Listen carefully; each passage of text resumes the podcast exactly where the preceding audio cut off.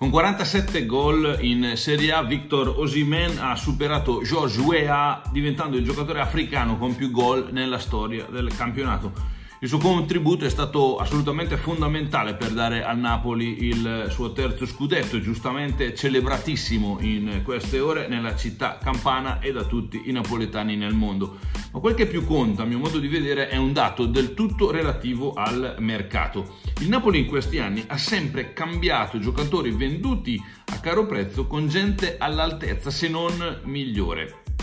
Koulibaly, ad esempio, ha lasciato il posto a Kim, arrivato per circa la metà e c'è sempre questo rapporto su un valore del cartellino che è metà rispetto a chi esce, che è abbastanza ricorrente nella storia del Napoli.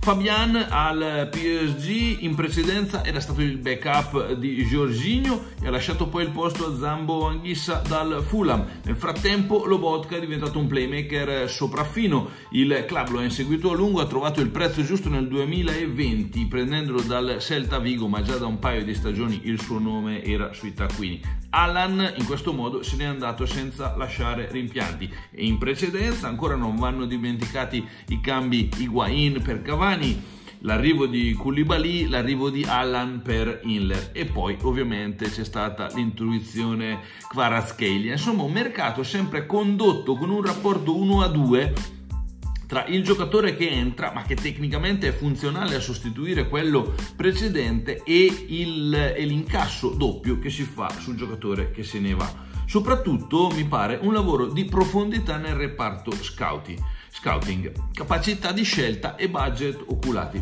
Io aggiungo una cosa, ho l'impressione che De Laurenti, De Laurentiis al di là dell'immagine che ne abbiamo all'esterno, sia uno molto bravo a lasciare lavorare i reparti societari, la direzione sportiva, l'area tecnica, facendo spesso da parafulmine verso l'esterno e mettendo rarissimamente le questioni interne in piazza. Gliene va dato atto. Non so se esiste un metodo per fare questo con certezza e qui secondo me c'è una debolezza.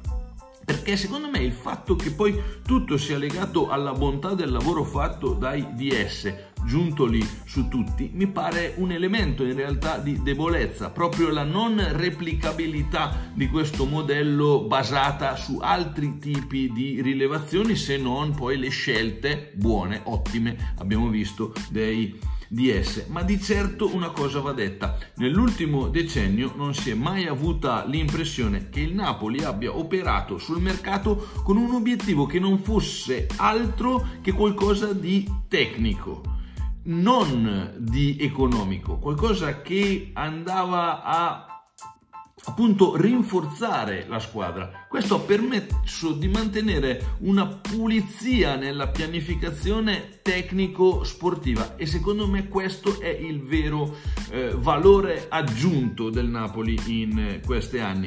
Non voglio sentirvi citare qui il caso Osimen perché il caso Osimen eh, che verrà una volta giudicato, eh, sviscerato e visto e capito nei suoi dettagli appartiene comunque a una categoria del tutto diversa, alla necessità di avere le risorse per arrivare a un determinato giocatore, ma dentro comunque un quadro tecnico, un quadro di necessità tecniche, non degli scambi, non si è mai avuto l'impressione negli scambi del Napoli che ci fosse una priorità economica che travalicasse quella tecnica. Questo è, io li ho visti così, andiamo. Buongiorno a tutti, partiamo naturalmente dalla Serie A. La Juve balza al secondo posto, abbiamo già detto ampiamente in introduzione del Napoli campione d'Italia e di quello che io considero essere il grande valore del Napoli in queste stagioni.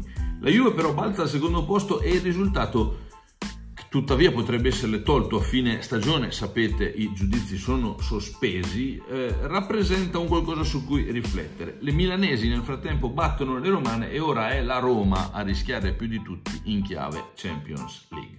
Due cose da segnalare nella situazione Juventus. La prima, il ritorno di Pogba chi lo ha visto in campo non può non riconoscerne la classe cristallina, la visione di gioco, anche se al momento Pogba rimane con un minutaggio bassissimo e quindi rimangono i dubbi sulla sua tenuta atletica nel lungo periodo, sul suo ritorno ormai nella prossima stagione al massimo livello. ma ripeto, un Pogba di classe cristallina che ricomincia a far vedere il calcio di cui è capace.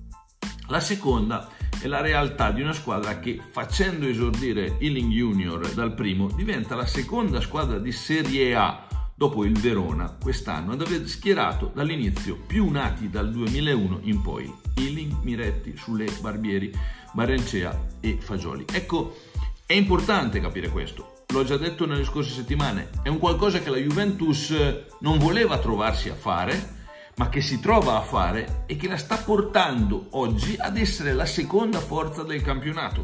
Davanti a questo tipo di risultato si starebbe celebrando il modello dell'Under 23 che ti porta ad arrivare al secondo posto se l'avessero fatta altri. È chiaro, la Juventus oggi è in un momento quasi drammatico della sua esistenza per tutto quello che le gira intorno, nonostante questo è seconda in campionato. Non si può toglierci dalla testa questo aspetto. Poi capiremo quale sarà il punto di arrivo. Perché è una Juventus che è anche la squadra che ha cambiato 72 volte di fila la formazione della volta precedente come la Fiorentina. Quindi questo un limite e appunto, lo dicevo nelle scorse settimane, Allegri protagonista di questo passaggio io credo a volte suo malgrado, non credo che lui avesse pianificato di trovarsi in questa situazione oggi.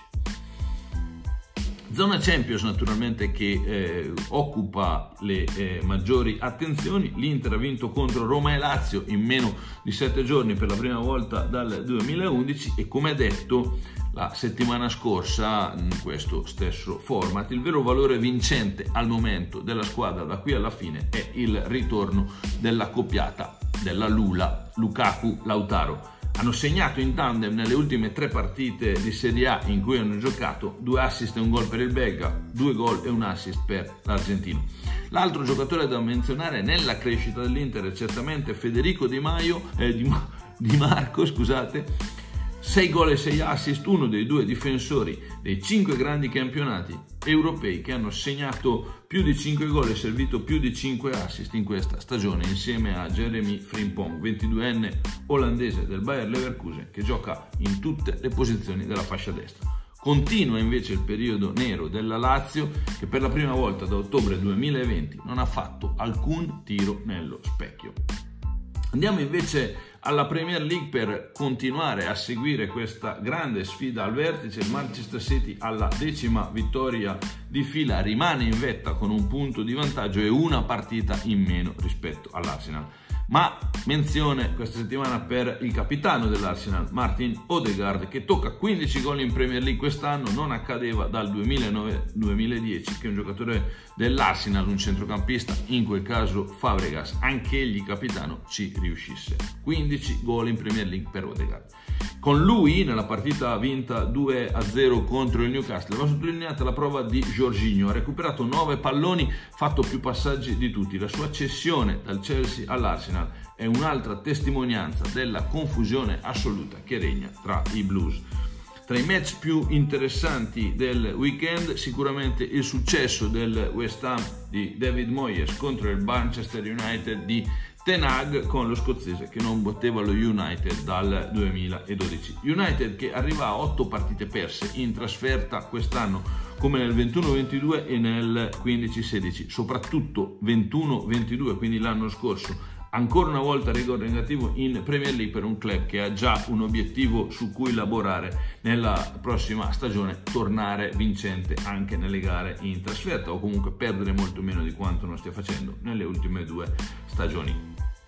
Parentesi anche qui per celebrare i meriti e i numeri di Declan Rice, centrocampista del West Ham unico in Europa nelle Big Five ad andare oltre quota 30 stagionale per intercetti 62, chiusure difensive 51, dribbling riusciti 38 e attenzione, duelli aerei vinti 36, occasioni create 36 e tiri 33. Sta diventando Declan Rice che in nazionale gioca da incontrista puro nel suo club, un giocatore box to box. Io spesso faccio riferimento a questa cosa, il giocatore di qualità anche quando è un grande incontrista, poi quando deve uscire mostrare, far vedere qualità lo fa se ha personalità ma anche se ha tecnica e capacità. Declan Rice sta facendo questo. Nella Liga eh, una parentesi invece sulla Coppa del Re, quindi non la Liga ma la Coppa del Re, il Real Madrid si aggiudica il torneo battendo 2-1 l'Osasuna in finale quindi con le merengue ferme cambiano i punti di vantaggio del Barcellona sulla seconda, 13 ora sull'Atletico Madrid, ma chiaramente il Real dovrà recuperare.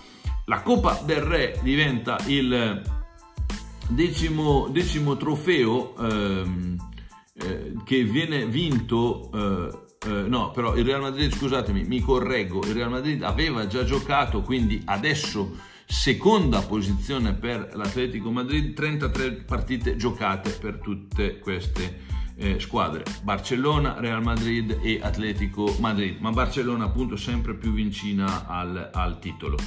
E ehm, la Coppa del Re è il decimo trofeo con i Blancos per Carlo Ancelotti, solo Miguel Munoz e Zinedine Zidane hanno fatto meglio con il club. Eh, Vinicius Junior e Rodrigo all'età di 22 anni completano il eh, loro eh, palmarès con eh, tutti i tornei vinti avendo giocato con la maglia del Real Madrid. Liga, Coppa del Re, Champions, Supercoppa spagnola europea, Mondiale per club. Hanno tutto messo già in bacheca a 22 anni.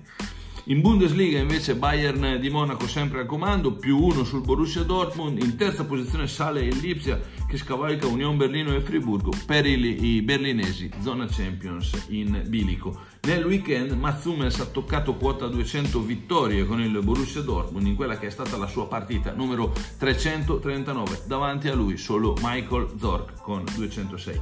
Ironia della sorte, la colonna del Borussia Dortmund ha vinto in carriera soprattutto con la maglia del Bayern. È il calcio moderno e a tanti piace così. Nel frattempo i gialloneri, il Borussia Dortmund, hanno toccato 48 gol in casa nelle prime 15 partite di Bundesliga. Solo nel 63-64 con 54 il club aveva fatto meglio. Protagonista assoluto Jude Bellingham, unico giocatore sotto i 20 anni ad andare in doppia cifra di gol, 11 e assist, 15 nei top 5 campionati europei. E chiudiamo come sempre con la Ligue 1, la caduta del Marsiglia lascia il PSG a più 6 con il Lens che torna secondo, ma soprattutto partita incredibile tra Lione e Montpellier, il Lione vince 5 a 4, ma per il Montpellier ci sono le 4 reti di Eli Wai che diventa il primo giocatore del club a fare 4 gol in una sola partita e il miglior marcatore da quando Giroud nel, 2012, nel 2011-12 fece 21 reti in una stagione. Wai in questo momento è a 17, si tratta di un giocatore nato in Chad che gioca nelle, gioca- nelle giovanili francesi ed è un classe 2003. Chiudiamo con promossi e retrocessi, diverse cose da sottolineare. Dopo 23 anni il Groningen retrocede dall'Eredivisie olandese e andrà quindi in Erste nell'anno prossimo. Bentornato in Serie A al Genoa dopo un solo anno di Serie B, mentre con 7 partite da giocare la promozione del Barnley diventa la più veloce nella storia della Championship. Vincent Company ha firmato un nuovo contratto di 5 anni, quindi sarà l'allenatore del Barnley anche in Premier League. Per questa settimana è tutto, io vi ho visti così, grazie di essere stati in mia compagnia.